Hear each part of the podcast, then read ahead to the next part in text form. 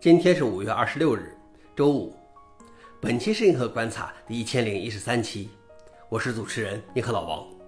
今天的观察如下：第一条，微软总裁希望控制 AI 一面被俄罗斯、中国等利用。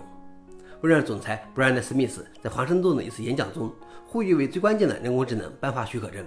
我们将需要新一代的出口管制，至少是我们现有的出口管制的演变，以确保这些模型不被窃取或不被用于违反国家的出口管制要求。他还呼吁采取措施，确保人们知道一张照片或视频何时是真实的。他说：“我们将不得不解决围绕深度伪造的问题，我们将不得不特别解决我们所担心的大多数外国网络影响行动及俄罗斯政府、中国、伊朗人已经在进行的各种活动。”消息来源：路透社。老王点评：如我之前评论的，AI 的威力不亚于核弹，而对这样的武器的控制可能要比对芯片的控制更严格。第二条是，IBM 计划建立一个十万量子比特的量子计算机。去年年底，IBM 以一个包含四百三十三个量子比特及量子信息处理的基本构件的处理器，打破了最大量子计算机系统的记录。现在，该公司计划与东京大学和芝加哥大学合作，在十年内建造一台十万量子比特的机器。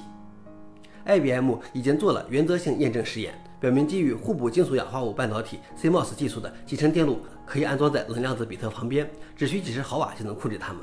除此之外，以量子为中心的超级计算机所需的技术还不存在，这也是为什么需要大学研究机构参与的重要原因。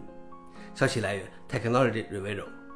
老王点评：在量子计算方面，虽然我们也取得了很大进展，但就目前而言，美国的量子计算技术还是最强的。最后一条是，谷歌搜索开始推出 ChatGPT 式的结果。谷歌的搜索生成体验计划将 ChatGPT 风格的生成式人工智能结果直接放在你的谷歌搜索页面上方，出现在正常搜索结果上方的彩色方框中。这也将是谷歌搜索结果有史以来最大的变化。这种设计有可能颠覆整个互联网。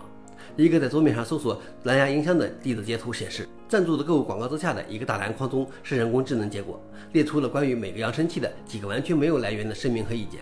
大约两三个屏幕后才是指向更中立的外部网站的链接。消息来源：阿斯泰克尼考。老王点评：感觉谷歌这一次是画猫不成反类犬，别最后将优势的搜索引擎市场也丢失了。以上就是今天的硬核观察。想了解视频的详情，请访问随后链接。谢谢大家，我们明天见。